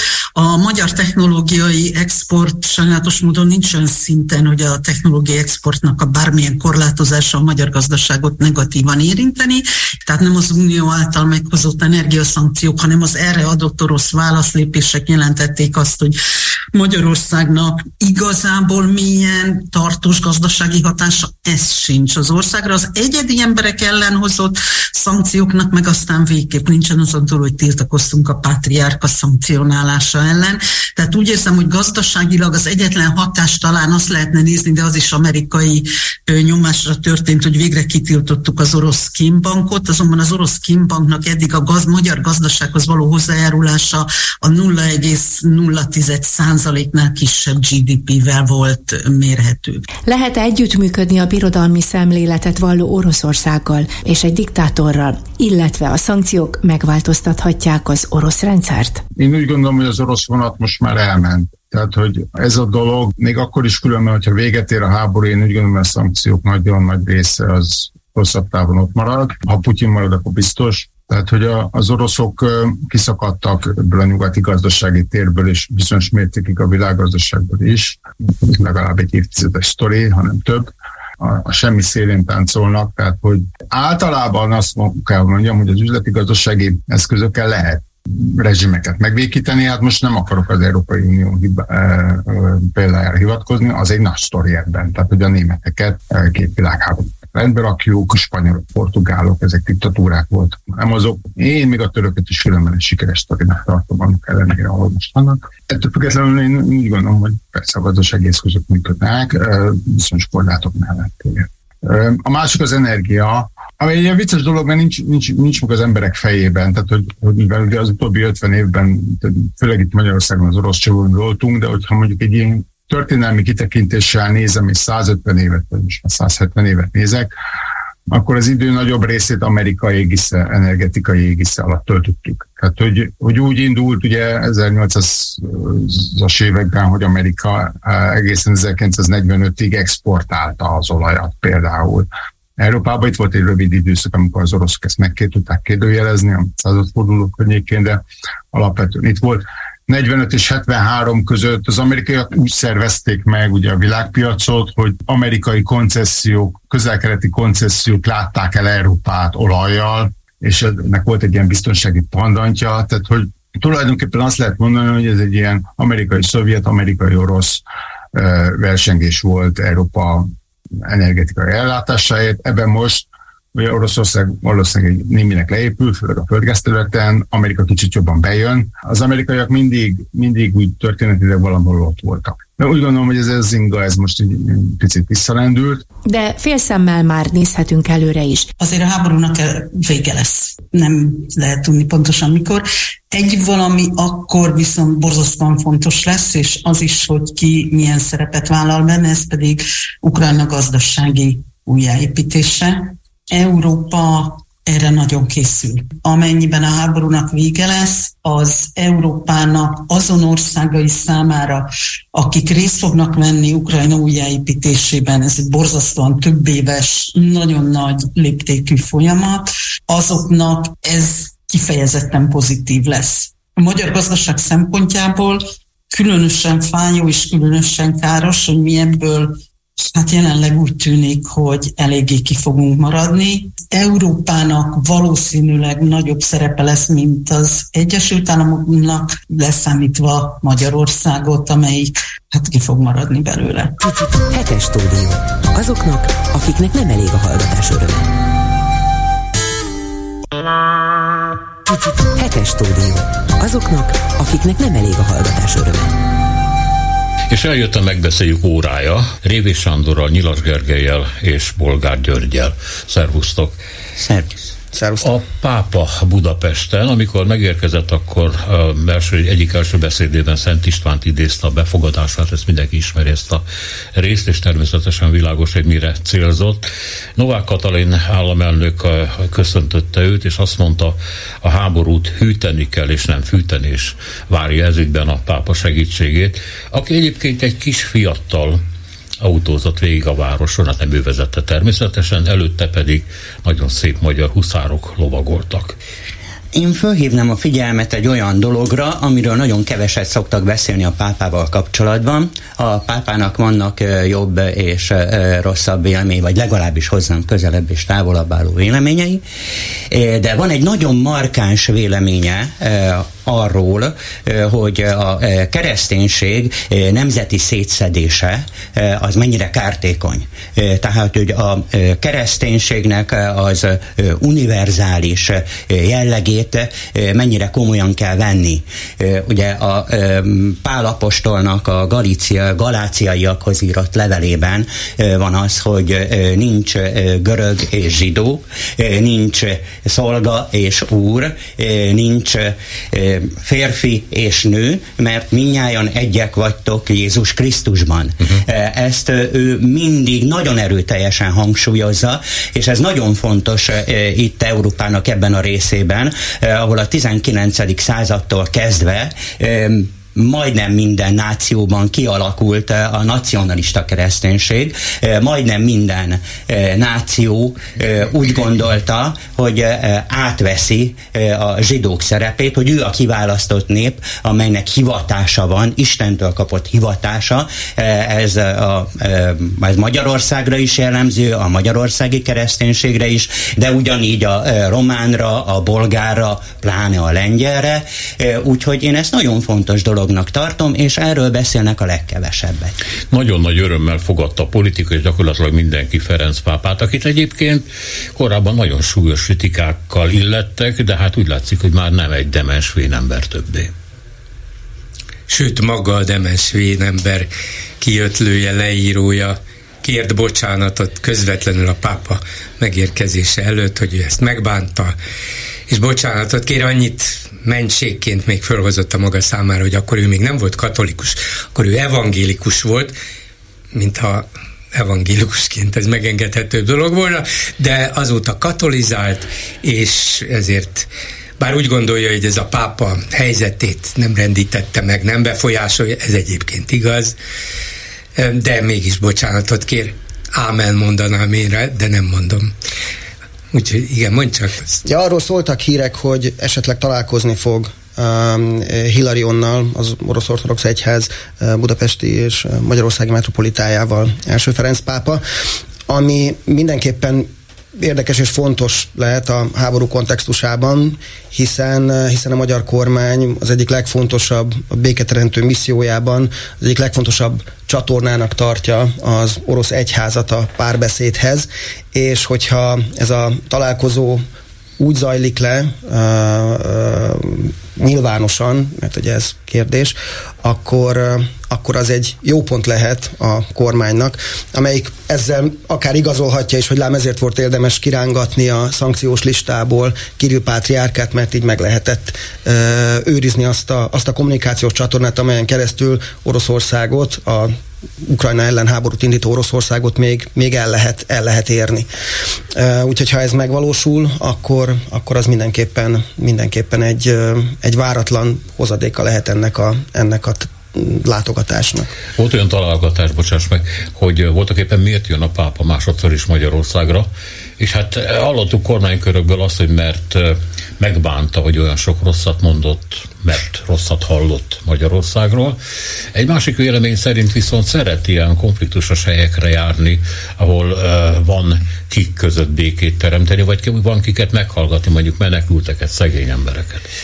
A Veres Püspök azt mondta, hogy Magyarország az egyetlen ország, ahová másodszor is ellátogatott a pápa, ami nem igaz, de Veres Püspök azt mondja, hogy ez elismerés Magyarország számára, nyilván a magyarországi hatalom számára, de hát az egyik ország, ahová szintén kétszer ellátogatott a pápa, az Kuba volt. Tehát ha a magyar rendszert annyira becsüli, mint a kubai kommunista diktatúrát, akkor nagyjából képben van. Minden esetre az az érdekes, hogy itt mi is persze mi politikai újságírók vagyunk, mi is, de persze a kormány is, de valószínűleg még az átlag magyar hívő is valamilyen politikai kontextusba helyezi a látogatást, holott ez kimondottan, kifejezetten, hangsúlyozottan úgynevezett apostoli látogatás. Tehát a, a fő lelkipásztor ellátogat a hívőkhöz, megpróbálja őket megerősíteni, megpróbálja kapcsolatokat erősíteni az egyház tagjai között, vagy akár a nemzeti egyházak és, és a Vatikán között, mert hogy ez, ez túlságosan töredezetté vált, és, és az egyház nem eléggé egyetemes, de mégis mindenki a politikai oldalt helyezi előtérbe, a Bayer féléktől kezdve, akik most gyorsan visszavonultak, azokig, akik, akik mondjuk a Fidesz szavazói voltak és hívők, és talán az elmúlt években meg lehetett őket győzni arról, hogy hát ez a Ferenc pápa vagy demens, vagy gazember, de minden esetre magyar ellenes, hát olyan dolgok mellett áll ki, amiket a magyar kormány joggal elítél, úgyhogy nem csoda, hogy ezzel a reform szemléletű pápával nem, nem kell közösködni. Erre kiderül, hogy milyen büszke a magyar kormány, hogy már másodszor jön ide, és akkor hirtelen megváltozik minden. Tehát ebben a politikai keretben gondolja végig mindenki azt, hogy mit akar itt a pápa? Pedig lehet, hogy a pápa tényleg csak a, az egyház, meg az Isten viszonyáról gondolkodik, meg hogy hogy lehet ezt a hatalmas nagy szervezetet mégis valamilyen keretek között tartani, milyen irányba kellene fordítani, és hogy van egy ilyen sok szempontból problematikus ország, egy problematikus helyen manapság. Hát ezért az, is politika, hogy igen, van egy igen, problematikus igen, ország. Igen, de de itt is elsősorban gondolom én a hívekhez akar fordulni, mert nem hiszem, hogy készpénznek veszi Novák Katalin felszólítását, hogy arra kérjük a pápát, hogy akkor most teremtsen békét. Ő is tudja, hogy a Vatikánnak nincsenek tankjai, nincsenek hadosztályai, ahogy Stalin elvtárs mondotta volt, és éppen ezért hát mondhatja ő, hogy béke kell, mondhatja azt, hogy ilyen vagy olyan feltételek alapján, de nem ő fogja ezt a békét megteremteni. Jó, hát Vatikán egy állam, és a pápa egy államfő, tehát nem lehet vele úgy foglalkozni, mintha nem egy politikai személyiség jönne ide, ráadásul olyan, akinek egy sajátos harmadik utas véleménye van az orosz-ukrán háborúról, ami még az ő kvázi külügyminiszterének, a Geleger érseknek a véleményétől is eltér sajnos aki nagyon egyértelműen képviseli azt, hogy Péke csak úgy lehetséges, hogyha az oroszok kivonulnak Ukrajnából. Ebben finoman szóval nem ilyen kategórikus a pápa. Nem, ő, ő ebben ködösít, vagy homályos. Igen. Hát ő nem mondja ki, de én azt mondom, hogy akár ködösít, akár egyértelmű, nem a Vatikán fogja megteremteni a békét, és ezt szerintem a pápa is nagyon jól tudja. Van egy jó mondat erre vonatkozókra, most a magyar belpolitikára gondolunk, hogy nem a pápa fogja megmondani, hogy ez a rendszer krisztusi vagy antikrisztusi helyettünk. És hát ezt el kell fogadni, mert ez valóban így van. Nem folyton kívülről várjuk azt, hogy megfogalmazzák azt, hogy miben élünk. Mehetünk tovább? Hadd mondjak még valamit, ha a pápán ja túlmegyünk, már a műsoromban említettem, de ebben a műsorban is szeretném fölhozni, és az emberek figyelmét, a hallgatók figyelmét fölhívni rá, de a tiétekét is, bár nem mindenkinek van meg ez a Disney Plus streaming csatornája, olyas, mint a Netflix, sok ugye egy másik cég. Ott mutatták be egy-két héttel ezelőtt a pápával készített dokumentumfilmet, amit tavaly nyáron csinált két spanyol rendező, összehozták a pápát 10-20 éves spanyolul beszélő fiatalnak. Latin Amerikából, Egyesült Államokból, Spanyolországból, Afrikából, és így tovább, és egészen hihetetlen volt, hogy ezek a srácok, akiknek mind speciális problémái voltak, vannak hittel, egyházzal, és minden egyébben az egyik nem bináris, ugye nem tudja, hogy fiú-e vagy lány, de ilyenként akarja megélni az életét, és szeretné, ha befogadná az egyház, a másik otthonról pornózik, internetes pornótartalmat állít elő, a harmadikat abuzálta a, az egyházi iskolában egy pap tizenéves korában, és így tovább, és ezekkel a negyedik mélységes hívő, nagyon elkötelezett katolikus, de mégiscsak feminista, és azt mondja, hogy én abortuszpárti vagyok, és átad egy, átad egy sálat a pápának ajándékba, ami arról szól, az van ráírva, hogy biztonságos, szabad, ingyenes abortuszt. Na most ilyenekkel szembesítik a pápát, aki abszolút nyíltan, nyitottan és értelme, szóval mindennapi ember módjára fogadja ezeket, nem változtatja meg persze az egyházi dogmákat, de úgy tárgyal ezekkel a fiatalokkal, mint aki nem akar elzárkózni a világ mai nagyon éles problémái elől, és szerintem ez egy olyan példa, olyan személyiséget mutat, ami a, az egyház irányát is kijelölni, vagy legalábbis ő szeretné, hogyha kijelölni. Erre felé kell menni, ezek az emberek problémái, ezt értsétek meg, és így változzatok meg társaim az egyházban.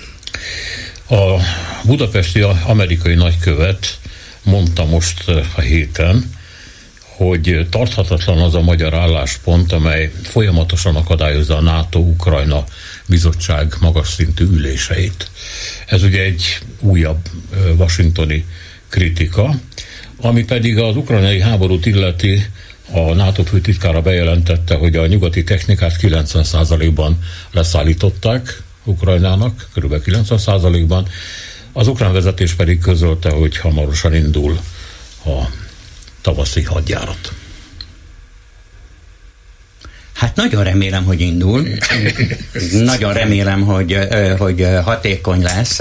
Végül is arról van szó, hogy amit Ukrajna szenved és vállal ebben a dologban, az összesen, azt összesen lehet hasonlítani azokkal a kellemetlenségekkel, amiket ez nekünk Európában okoz a gabona importtal és mindenféle egyébbel együtt, tehát akiben van némi ellenszenv a területrabló háborúk iránt, az nem sokalhat semmiféle támogatást, amit Ukrajna kap. Igen. Nagyon örüljünk, hogyha ezt az egészet megúszuk úgy, hogy csak ukránok fognak meghalni. Igen, hát az biztos, hogy a béke csak akkor valósítható meg, hogyha Ukrajna nemzetközi elismert határain belül nem lesznek orosz megszállók. Ugye most ez egy 600 ezer négyzetkilométeres ország, aminek az egyötödét az orosz megszállók tartják ellenőrzésük alatt. Egy részét ugye 14-től, Donetsket, Luganskot, és a többit pedig a 2022. február 24-én indított katonai invázió óta. Bár egy jelentős részét azért ugye az elmúlt egy évben Oroszország elveszítette ezeknek a területeknek Kievtől északon Harkiv megyéig. Ami azért fontos, mert azt hangoztatni, amit ugye a magyar kormány hangoztat, hogy minél előbb tűzszünet kell és béketárgyalás kell és asztalhoz kell ülni, az egy, az egy álságos álláspont egészen addig, amíg, amíg az orosz haderő ott Bocsánat, hogy egy jelzőzet kiegészítem, álságosat mondasz, de most, hogy itt van a pápa, mondjuk nyugodtan áll szent. Áll szent. Így van, tehát mindenképpen, mindenképpen azt folyamatosan hangoztatni, hogy béke kell, persze mindenki békét akar, és említetted, hogy a Vatikánnak nincsenek, nincsenek fegy, fegy, fegyver, és ezzel nem tud békét teremteni. Meglepő módon, mintha a, a magyar kormány is ezt várná el, hiszen azt mondja, hogy a NATO rosszul teszi, hogy fegyvereket küld Ukrajnába, pedig éppen ennek a révén sikerült megágypalancsolni a, parancsolni az orosz, orosz inváziónak. Tehát igenis csak, csak szembeállított fegyverekkel lehet megállítani ezt a háborút, és csak ezzel lehetséges rábírni Oroszországot arra, hogy egyrészt elhagyja az elfoglalt területeket, másrészt valóban tárgyalóasztalhoz, ugyanis igazi garanciákat kapjon Ukrajna arra, hogy ez a háború ne ismétlődhessen meg, mert ez nem csak Ukrajna ügye és Oroszország ügye, hanem ez valóban egy össz-európai biztonsági kérdés. Én már azzal is elégedett volnék, hogyha a mostani háború előtti helyzet állna vissza, azt azért nem gondolnám, hogy a krímet vissza lehet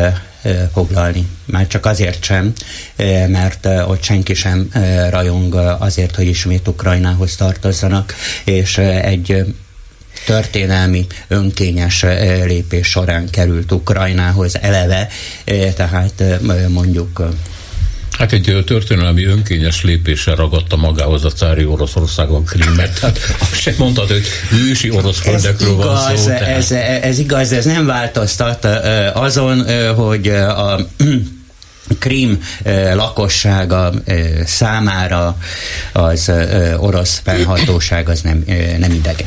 Azért ez egy autonóm terület volt Ukrajnán, Ukrajnán belül is, tehát nem, nem kellett az orosz nyelv elfolytásától tartani a, a Krímen senkinek, már pedig Moszkva éppen erre hivatkozik, és azt, hogy, azt, hogy mi az általános vélemény akár a Krímben, azt, azt azért igazából nem tudhatjuk, vagy Donetskben. Én 15-ben még, amikor a háború, hát, tehát a szeparatisták már ezt a területet, Donetsket megszerezték, de még nagyon az elején vagyunk ennek az igazi konfliktusnak és háborúnak, akkor, akkor még el tudtam oda jutni, és meglepő volt azért, hogy Donetsk szívében, a városban, az akkor már szeparatisták által uralt területen milyen sokan mondták, sőt volt, aki kamerában mondta, csak nem mertem leadni, hogy, hogy nincs rendjén, hogy, hogy orosz fennhatóság alá kerülünk.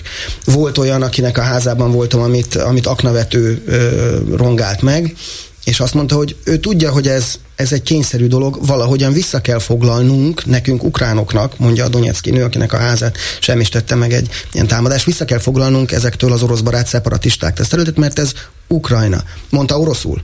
Tehát, hogy azért igazából ebben nem lehetünk annyi, és, és eközben aki kritizálja a háborút, vagy azt, vagy egyetlen háborúnak nevezi, az bűncselekményt követel. Tehát nincsen meg a tere annak, hogy láthassuk, hogy valójában mit gondolnak az emberek sem Oroszországban, sem ezeken Jó, az elfoglalt területeken. A Krím valóban egy, egy, biztos egy kicsit más, de, de igazából ott sem tudjuk. Kezdjük mondjuk a bő 10% tatár, akik tatár kisebbséggel, akik visszamehettek a, a kitelepítés után, és a 90-es évektől folyamatosan az ukrán állam támogatása mellett jelentek meg. Na, ők nem orosz barátok alap esetben, vagy legalábbis nem az orosz államot szeretnék látni maguk felett, és nem tudjuk, hogy ez mennyi, kikre igaz, igaz még, ugyanúgy, ahogy a kelet-ukrajnai orosz anyanyelvűek sem feltétlenül az orosz állam alatt valóinak akarják magukat tekinteni. Krim tényleg egy kicsit más helyzet, de azért nem merném kimondani, és az ukránok is bizonyosak abban, hogy már pedig ö, visszaszerezhető és, és integrálható. Valóban meglátjuk. De esetre az, amit Sanyi mond, hogy már azzal is kiegyezni, hogy legalább a mostani háború kiinduló pontjáig vissza lehessen szorítani az oroszokat, ez reálisnak hangzik, de ott van az a nagy de, hogy hát igen, de mi történt akkor, amikor a szeparatisták elfoglalták ezt a bizonyos Donetszki köztársaságot, meg a Krímet? Abban maradt a háború, tűzszünet volt, igen, volt Minszki béke megállapodás féle, és mi lett a következménye? Az oroszok készültek a következő csapásra. Szóval semmi nem garantálná, hogyha idáig eljutnánk, és akkor azt lehet mondani, hogy az ukránok végül is megvédték ebben a háborúban a még megmaradt területeiket, tehát akkor sikert arattak, hogy akkor nem egy következő háborúnak ágyaz-e meg ez az egész. És ahhoz még egy mondatot, hogy hogy ugye béke, és akkor ezt nem fegyverekkel, hanem, hanem majd szép szóval, stb. Nem kell béke, vagy fegyvereket szállítani. Valóban, hogyha 2022. februárja után a nyugat nem szállított volna a fegyvereket Ukrajnának, már rég vége lenne ennek a rohadt háborúnak. Már nyárra vagy őszre vége lett volna, mert az ukránoknak nem volna, nem lett volna mivel harcolniuk, mit tehettek volna, abba hagyták volna. Ilyen egyszerű ez, és ilyen álszert. Hát bár utólag azt látjuk, hogy nem biztos, hogy annak az orosz hadseregnek valójában megvan az ereje arra, még egy nagyon intenzív ellenállás nélkül de társadalmi ellenállás mellett megvolna az ereje arra, hogy ezt a 40 milliós 600 ezer négyzetkilométeres országot folyamatosan hát, ellenőrizze. Nem, Egyáltalán hát, nem, biztos, hiszem, hogy megvan. Tehát nem, nem biztos, a vége lenne a háborúnak, ezért nem olyan egyértelmű. Igen. De hát vége lenne egy bizonyos határnál, amit ugye bejebb toltak Ukrajnában, mert akkor azt mondhatták volna az oroszok, körülbelül köszönöm, én csak ennyit akartam, és akkor itt megállunk, az Na ukránok pedig fegyver nélkül azt mondják, hát jó. És ez ne felejtsd el azért, hogy az ukrán hadikészletek sokkal kisebb volumenűek voltak, és sokkal gyorsabban fogytak volna el, mint a szovjet szovjet korszakból ott maradt orosz készletek.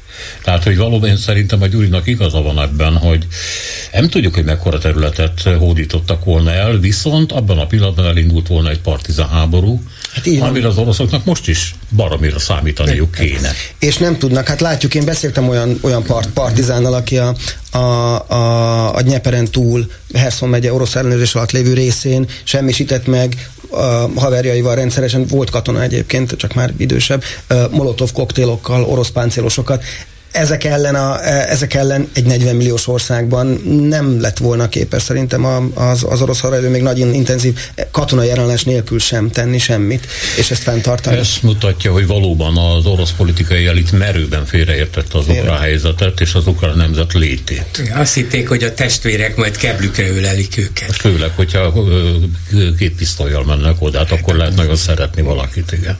Ami a világ jövője szempontjából a legérdekesebb, az az, hogy a kínai-orosz kapcsolatok hogy alakulnak. Mert a legbajósabb lehetőség az, hogy kialakul egy nyugatellenes globális világrend Kínával, Oroszországgal, Iránnal, és ugye arra Magyarországon kevéssé figyelnek, hogy Szaúd-Arábia és Irán között egy kiegyezési folyamat van. Ez a kiegyezési folyamat határozza meg a státuszkót a diktatúrák javára Irakban, Jemenben és főleg Szíriában, és ez az alapvető törekvés, hogy szóval tényleg mit csinálunk egy ilyen nyugatellenes, globális konglomerátummal, Amiben a világ legnagyobb és legnépesebb, iszonyatos gazdasági erővel Második rendelkező. most, ja, most már India, igen. Múlt igen, igen, igen, már igen, igen. igen. Na jó, India el nem kötelezett lesz, mint mindig, de Kína, Oroszország, egy kiegyező Szaudarábia és, és Irán, hát ez borzalmas. Ez, ez, ez egy borzalmas. Viszont kilátás. ez nem is az, amiről Oroszország álmodik, ugyanis ez Oroszország tér, veszi, további térveszítését jelenti. Ez nem az ő befolyási hmm. övezetének e, kiszélesítése. Tehát valójában ez... Az, hogy Kínát e, sikerül e, e, elvágni e, Oroszországtól, ez egy döntő kérdés. A kínai elnök fölhívta hosszas nyüglődés, megkérlelés után az ukrán elnököt, és beszéltek egymással vagy fél órát. E, semmit nem tudunk a beszélgetés tartalmáról. De kétségkívül ez valami De Nem is rá tartozik. Nem, persze, természetesen. Főleg nem ilyen firkászokra.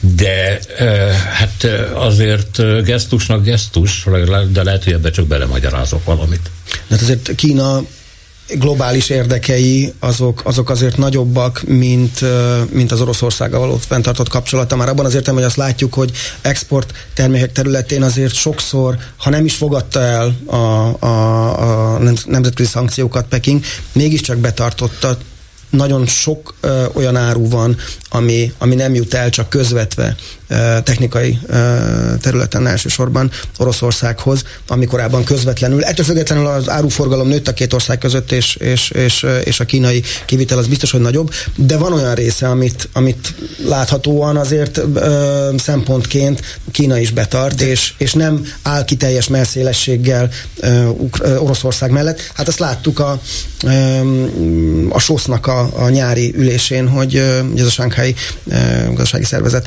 amiben Oroszország is benne van, hogy nem álltak mellé teljes merszélességgel Putyinnak, sem India, sem Kína, nem mondták, hogy valóban erkölcsileg és geopolitikailag megalapozott háborút folytat, hanem azt, hogy hát ez nem, nem, nem, az, ami, nem az, amire a világnak szüksége van. Tehát ott azért figyelmeztetést kapott, úgyhogy ez a globális, nyugatellenes koalíció, ami kialakul, uh, talán erősek is ezek a jelzők, de valami, kétségtelen valamilyen ilyen kooperáció indul, de hogy ebben Oroszországnak nem osztottak mm-hmm. főszerepet, az, az biztos. És hát Oroszország nem tudja helyettesíteni Európát és az Egyesült Államokat, mint Kína gazdasági partnere és piaca. Egy 150 milliós szegény országról van szó. Miről beszélünk? Szóval Kínának ez nem, nem, nem jelent semmiféle kiutat, hogyha a nyugattal összeveszik. Úgyhogy lehet, hogy itt taktikáznak, persze, hogy ne szeretnének ebből is hasznot húzni, persze, de egyrészt tudják, hogy az orosz nukleáris haderő még mindig erősebb, mint az övék. Ezt a részét nem szeretnék, hogyha ha valamilyen módon belekerülne hirtelen a kapcsolatokba, hogy na jó, hát ti szegények vagytok, kevesen vagytok, háborúban álltok, de mit ugráltok? Hát és, és ők az erősebbek hogyha a nukleáris erőről van szó. Másrészt viszont mit tudtok nekünk kínálni? El tudjuk sózni a kínai árukat Oroszországban? Nem, nem tudjátok. Jó napot kívánok. Tehát azt hiszem, hogy ezek, ezek ilyen átmeneti taktikai lépések, igen, félni kell attól, hogy ne közeledjenek túlságosan, de Kína nagyon jól tudja, hogy neki Oroszországot tulajdonképpen csak semlegesítenie kell, egy kicsit magához édesgetni jobban, de itt egy nagy stratégiai szövetség az, az nem kérdés, és akkor, ha már említettük Indiát legalább egy szóban, azért Kínának se olyan egyszerű a dolga, hogy most végig masírozik a világon. Ott van például India, amelyik nem szeretné, hogyha Kína lenne hirtelen a világura. És egyszerre csak ugye, gyors gazdasági fejlődés van, más típusú politikai rendszer. Demográfiailag és demográfiailag most ő van előnyben, úgyhogy nem olyan egyszerű ez a világ. Moszkvában elnöki dekrétum határozza meg rengeteg pontban egyébként, hogy kiveszti el az állampolgárságát a jövőben. Hát például az, aki háborúnak nevezi a háborút, vagy például az, aki bármiféle módon keresztbe tesz a hatalomnak, hát ezt ők nem így hívják, de gyakorlatilag erről van szó. Mondjuk a, a kritikát néhol terrorcselekménynek is lehet minősíteni, és hát akkor ennek megint csak állampolgárság vesztés a következménye. Nem nagyon világos, hogy ez mit jelent, tehát hogyha oroszok elveszítik sokan az állampolgárságokat, akkor el kell hagyniuk az országot, hiszen akkor idegennek vagy hontalanná válnak, és akkor hova mennek, de hát úgy látszik, hogy Putyin azt gondolja, ez már legyen az ő egyéni szociális problémájuk. Tehát itt van az a dekrétum. Hát ami Oroszországban történik, az egészen szörnyű.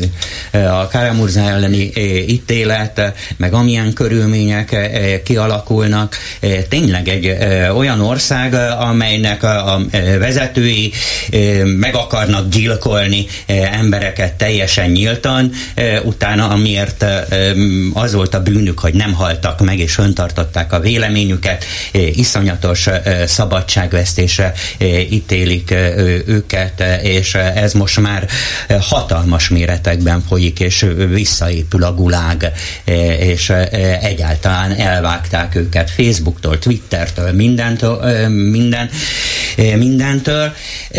Egy burzsóás sztálinizmus alakul ki. Egyébként is ez egy világtrend, a burzsóá bolsevizmus, amit Deng Xiaoping kialakított Kínában, az is ilyen, amit Putyin kialakított, az is ilyen. Orbán Viktor Viktor is ilyet szeretne, ami olyan totalitárius, mint a bolsevizmus, csak éppen nem államosítva vannak az közjavak, hanem ellopva, és oligarchák kezébe adva, és még úgy gazdagodunk, mint egy despotikus államkapitalizmusban, és közben kialakítunk egy olyan totalitárius rendszert, amilyet a bolsevisták. Szóval ennek a modellnek a terjedése, megerősítése, ez, ez iszonyatos tragédiája a mostani világnak. Ugye tíz, tízezrek vannak, akiket előállítottak az elmúlt év során Oroszországban tüntetések miatt, Facebook posztok miatt, sőt csak megosztások miatt. Nincsenek teljesen elzárva, ez egy ilyen nagyon furcsa, ellentmondásos dolog. Hol, hol egyrészt technikai eszközök, hogy a VPN-en keresztül lehet azért Facebookot elérni, hol anélkül is elérhető, ez ilyen, de alap, alapesetben igazad van, igen, ezektől azért igyekeznek elzárni a, a, a, az Oroszországban élőket, és ez a totalitárius rendszer kétségtelenül most már, most már virágzik, már nem csak, nem csak jövőképként, jövőképként él. A dekrétumról egyébként ezt nem tudom, hogy ez, ez, ez biztosan vonatkozik olyanokra is, akiknek kizárólag orosz állampolgárságuk van. Mert ugye Oroszország nem ismeri a kettős állampolgárságot, de tudomásul veszi, hogy van. A tudomásul veszi azt jelenti, hogy nincs szankcionálva, de hogyha külföldiként bejön egy orosz állampolgár, tehát hogyha mondjuk például izraeli-orosz kettős állampolgár, ez nem túl ritka, ha bejön a orosz területre, akkor nem ismeri el izraeli állampolgárként, tehát Izrael állam nem kérhetné mondjuk a kiadatását.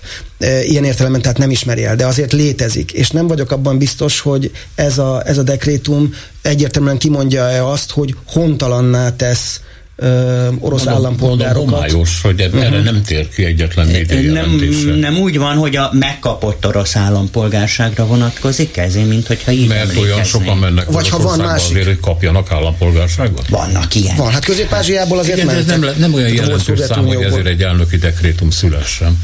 Ráadásul mondom, többféle pont itt van, tehát a terrorizmustól kezdve a háború háborúnak nevezése, vagy bármiféle föllépés az állammal szemben. Hát akkor ott tartunk, mint, a, mint mondjuk száz évvel ezelőtt, amikor még nem egészen gulág volt, hanem inkább, bár ugye ott is most az, hogy milyen mértékben kerülnek börtönbe, vagy indul eljárás már az sem csekély, de ahhoz még nem mérhető, de egyelőre inkább az emigrációba való kényszerítés az, ami a hatalomnak az eszköze Oroszországban, tehát az ellenzékieket meg, megpróbálják a sajtót, a kritikus művészeket, a nyugattal kapcsolatot tartó vállalkozókat, nyelveket ismerő fiatalokat, ezeket mind inkább, ha menni akarnak, kiengedik. Igen, logikus. Olyannyira, hogy még volt olyan is, amikor Kreml szivárogtatásképpen jutott el a Medúzához, ugye ez egy fontos most már Rigából működő orosz nyelvű sajtóorgánum, szóval oda szivárogtatta ki a Kreml, hogy hamarosan zárni fogják a határokat. Ez megjelent, és ez a nagy lendületet adott a kivándorlásnak, ennek a kimenekülésnek, amit a Kreml nem bánt, pontosan azért, mert ezek olyan részei a társadalomnak, akik, akik kritikusak, akik szervezők képesek, akik véleményformálók lehetnek, jobb, ha nincsenek itt. Igen, Gyuri?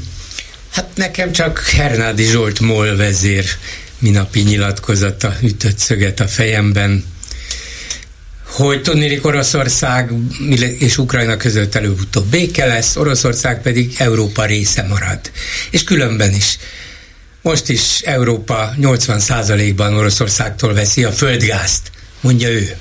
Megnéztem.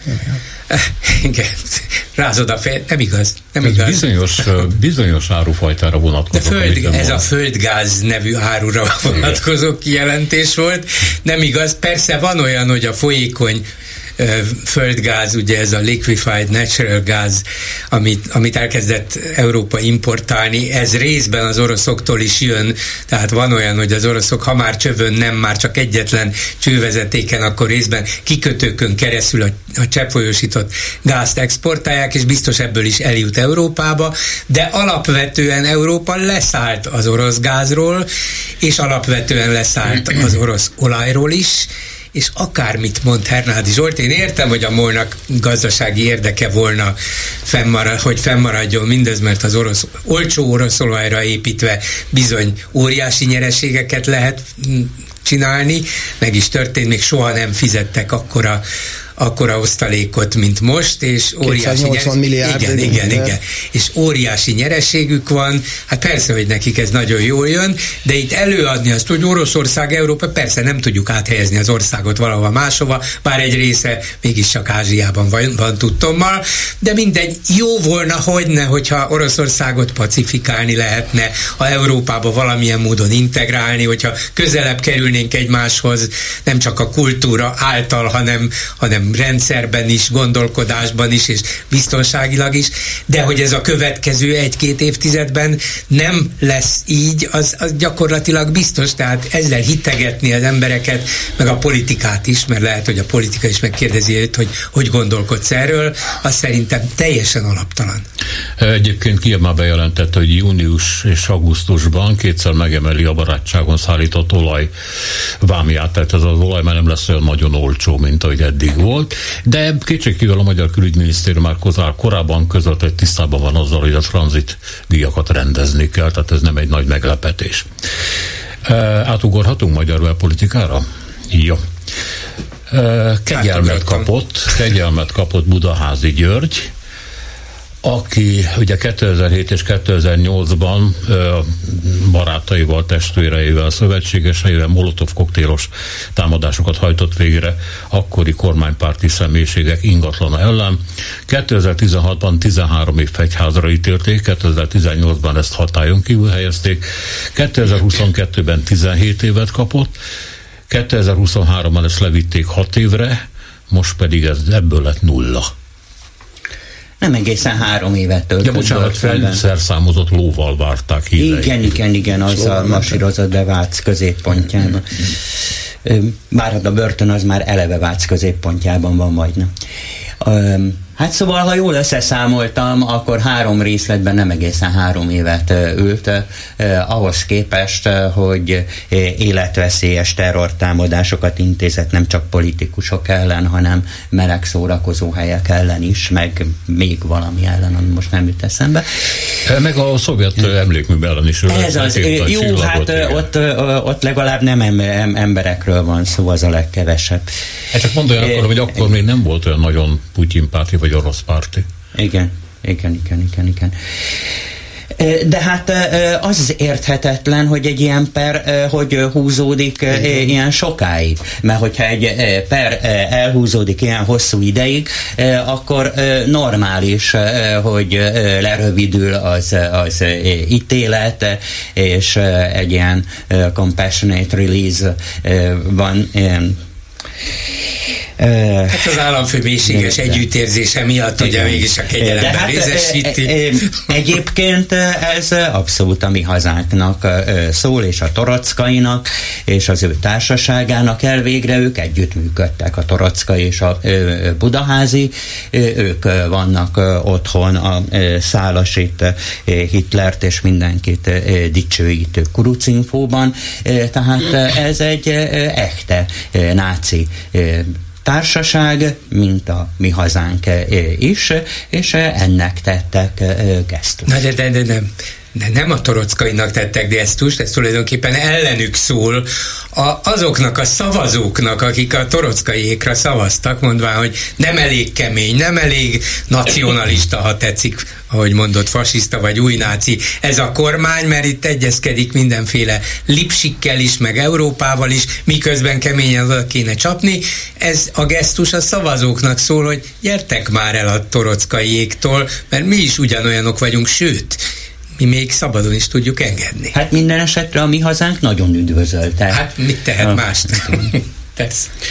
Ugye nem egészen nulla lett már, mint jogilag, hiszen nem a, nem a büntetés vált semmisé, hanem elnöki kegyelemben részesült, tehát formálisan a büntetés ki van rászabva, tehát papíron nincsen arról szó, hogy ez egy egészen bocsánatos bűn lenne, de, de ugye az, az, az valóban fontos, ami hangzott, hogy, hogy 2007-2008-ról beszélünk, és bő 14 évig húzódott az ítéletig, végül többször törölve az előző ítéletet visszautalva ez az egész eljárás, ami, ami valóban aggasztóan sok, tehát e, és ezek, ezek után ilyen súlyos ítéletet, mint amilyen volt 10 13, 17, és aztán hát már ez is abszurdum, hogy, hogy 6 vagy 17, nem mindegy. Így van, de az, hogy a 17 év el tudott hangzani úgy, hogy, hogy, hogy közben, mondom, eltelt 15 év, ez valóban nehezen dekódolható egy, egy, egy állampolgár számára, aki, aki szeretne belátható időn belül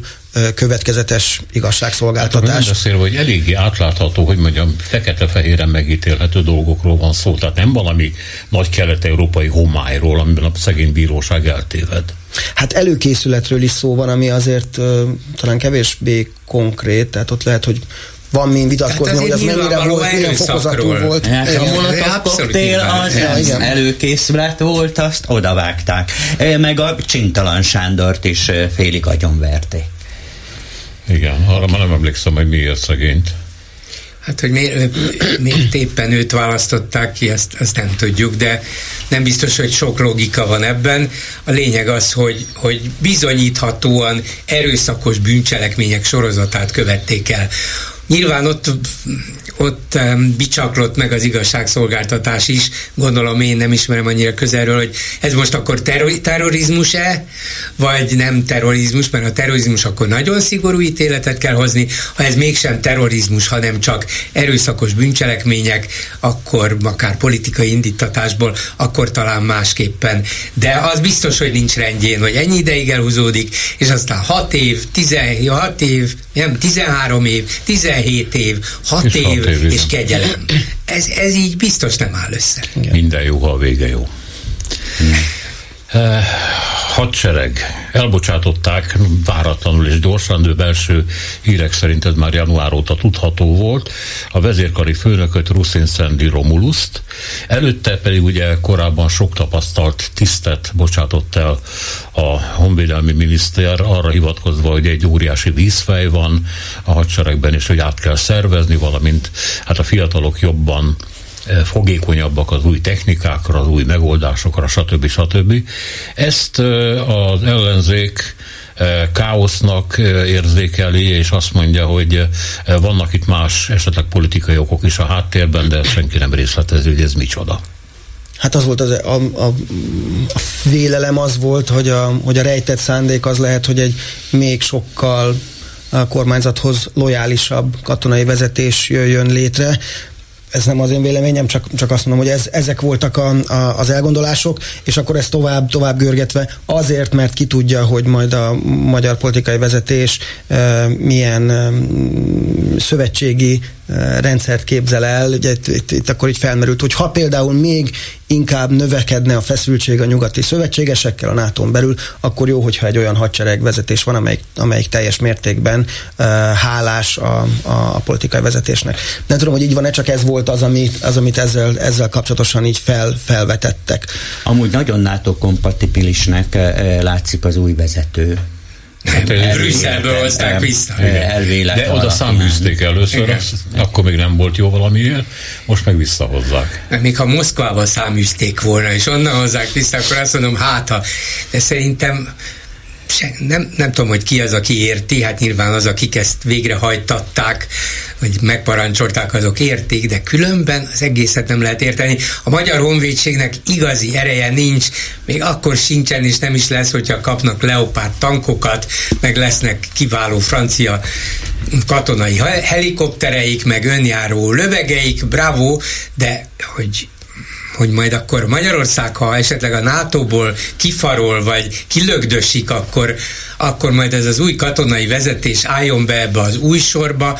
Hát szerintem a hadseregek általában végrehajtják azt, amit a kormányzat éppen parancsol, ha a NATO-ban kell lenni, ott vagyunk, ha a Varsói Szerződésben ott vagyunk, ha a kettő között ott vagyunk, ehhez nem kell kirúgni a Ruszin, Szendi, Romulus, aki két kinevezve. Igen, aki éppen kitüntetést adott át Bőröndi Gábornak, azt elküldték Brüsszelbe, majd most Bőröndi Gábor vissza és átadja a kitüntetést Ruszin Szendi Romulusnak, de biztos, hogy nem kell ehhez. Hát szóval nem, és, a, és a hadseregnek nincs olyan szerepe se hagyományosan történetek, se ma, hogy bármilyen szempontból a magyar politikai fejleményeket befolyásolja, hogy majd az, ezek a nem túl lojális vezető katonatisztek esetleg megakadályozzák, hogy Orbán Viktor egyszemélyes diktatúrát vezessen be, nem így működik, és nem akadályozzák meg. Na most a... vannak sok százmilliárdos honvédségi beszerzések, ezek teljesen átláthatatlanok, mindegyikre azt lehet mondani, hogy teljes mértékben titok, mert hiszen olyan, olyan jellegűek, ebből iszonyatosan sok pénzt lehet lopni, és hogy mennyit lehet ellopni, és ki hogyan működik közre, és hogyan nézi ezt, annak szerepe lehet. És van olyan, van olyan cége között, amelyiknek a egyik tulajdonosa a Szalai Bobrovnicki Kristóf, a honvédelmi miniszter. Ugye Csehországban vásárolt hitelből, állami, részben állami hitelből vásárolt cégről van szó, amelyik már kap, van, amelyikkel van is már szerződés a hadseregnek. nem? Mintha igen, mintha eladta volna, de ha, de ha nem adta volna el, akkor el tudjátok képzelni, hogy, hogy Ruszin, Ruszin, Szendi, Romulus és több tucat tábornok, meg több száz főtiszt azt fogja mondani, Na jó, azért betelefonálok én a karmelitába, hogy ezt a lopást hagyják már, el tudjátok képzelni. A klubrádióba telefonál. De sajnos oda se. De nem, nem, e, egész másképp. Lehet, hogy van, amit nem tetszik, és azt mondják, nem ezt kéne venni, hanem azt. És akkor azt mondják neki, parancs, ez van, erről állapodtunk meg, ezt használd. És erre azt mondja, jó, hát ezt használom, ezzel fog lőni. E, mostantól köz nélkül is lehet köz meghallgatást tartani. Debrecenben történt ugye legutóbb, amikor az egyik botrány, de több is volt, az akú ügyben közmeghallgatás volt, ahol elmentek a helyi lakosok, és hát zajongtak, fújoltak, kiabáltak, tiltakoztak, tüntettek, mindenféle probléma volt, és hát sokan ezzel kötik össze ezt a lehetőséget, hogy a közmeghallgatást meg lehet tartani élő erő nélkül is. A köz nélkül. De hallgattok. Ez, ez, hát ez, ez most az a közműhallgatás, ez a csend, igen. Ez az egyetértés. Igen, igen, ne, nem, ez az a, most illusztráltuk, hogy ilyen az a közmeghallgatás, ahol nincsenek ott az érintettek. Jó, hát Csend akkor menjünk van. tovább. Itt igen. összekapcsoltak egy értelmes dolgot, egy sokkal kevésbé értelmes dologgal, mert az értelmes, eh, hogy eh, interneten keresztül el lehessen intézni egy csomó dolgot, eh, például részt lehessen venni a társasházi közgyűléseken, sok mindent meg lehet csinálni honlapokon keresztül, tehát ennek van értelme, annak is van értelme, hogy mindent oda föltesznek, minden ellenvetést oda szintén föltesznek, de az, hogy nem lehet találkozni emberekkel, ez teljes mértékben beleillik eh, abba a eh, paranoiás, teljesen általános titkolózásba, eh, ami az egyik legerősebb jellemvonása ennek a rezsimnek 2010 óta. A szerkesztő beírt nekem egy mondatot, az értelmezését kérem tőletek. Orbán a szakmunkás, aki maga mellé emelte Krisztust. Én annyira emlékszem, hogy a szakmunkások előtt Orbán azt mondta, hogy mi szakmunkások neki megyünk a problémáknak és megoldjuk őket. Hát Orbán szakmunkás egyszerűen a testvéreihez beszélt, de Krisztus hogy jön ide?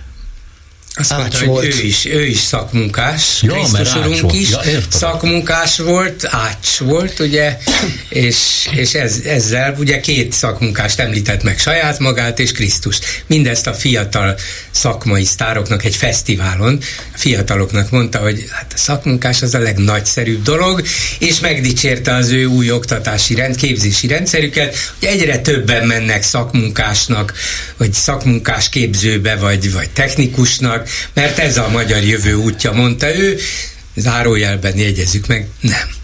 Hát vagy ha ez a magyar jövő útja, az pont, pont hogy nagyon, nagyon aggasztó, hiszen ugye a kormányzatnak a megközelítése az, hogy ez a um, humán képzés, aztán, a, aztán az egyetemi bölcsészek, ugye a romkocsmázók és a uh, életcélal nem rendelkezők tömege, az egy olyan csoport, amelyekre semmi, semmi szükség nincsen, ellenben az összeszerelő üzemekben dolgozni, célirányosan uh, mechanikus feladatokat elvégezni, az, az, az nagyon ígéretes, miközben azért a valóság az, hogy azok is, akik végül a diplomáik alapján nem a szakmájukban helyezkednek el, nem művészettörténetek, történészek lesznek, vagy, vagy nyelvészek, azok igenis megtalálják ebben a modernebb világban is a, a helyüket, és, és olyan területeken képesek feldolgozni az információt, és végül, végül hasznos munkaerővé válni, amire egyébként egy szakmunkás nem biztos, hogy képes lenne. Tehát, tehát valójában ez egy nagyon is rugalmas munkaerő lenne, amelyik felsőoktatási képzést kap még akkor is, hogyha nem a szakmában helyezkedik el.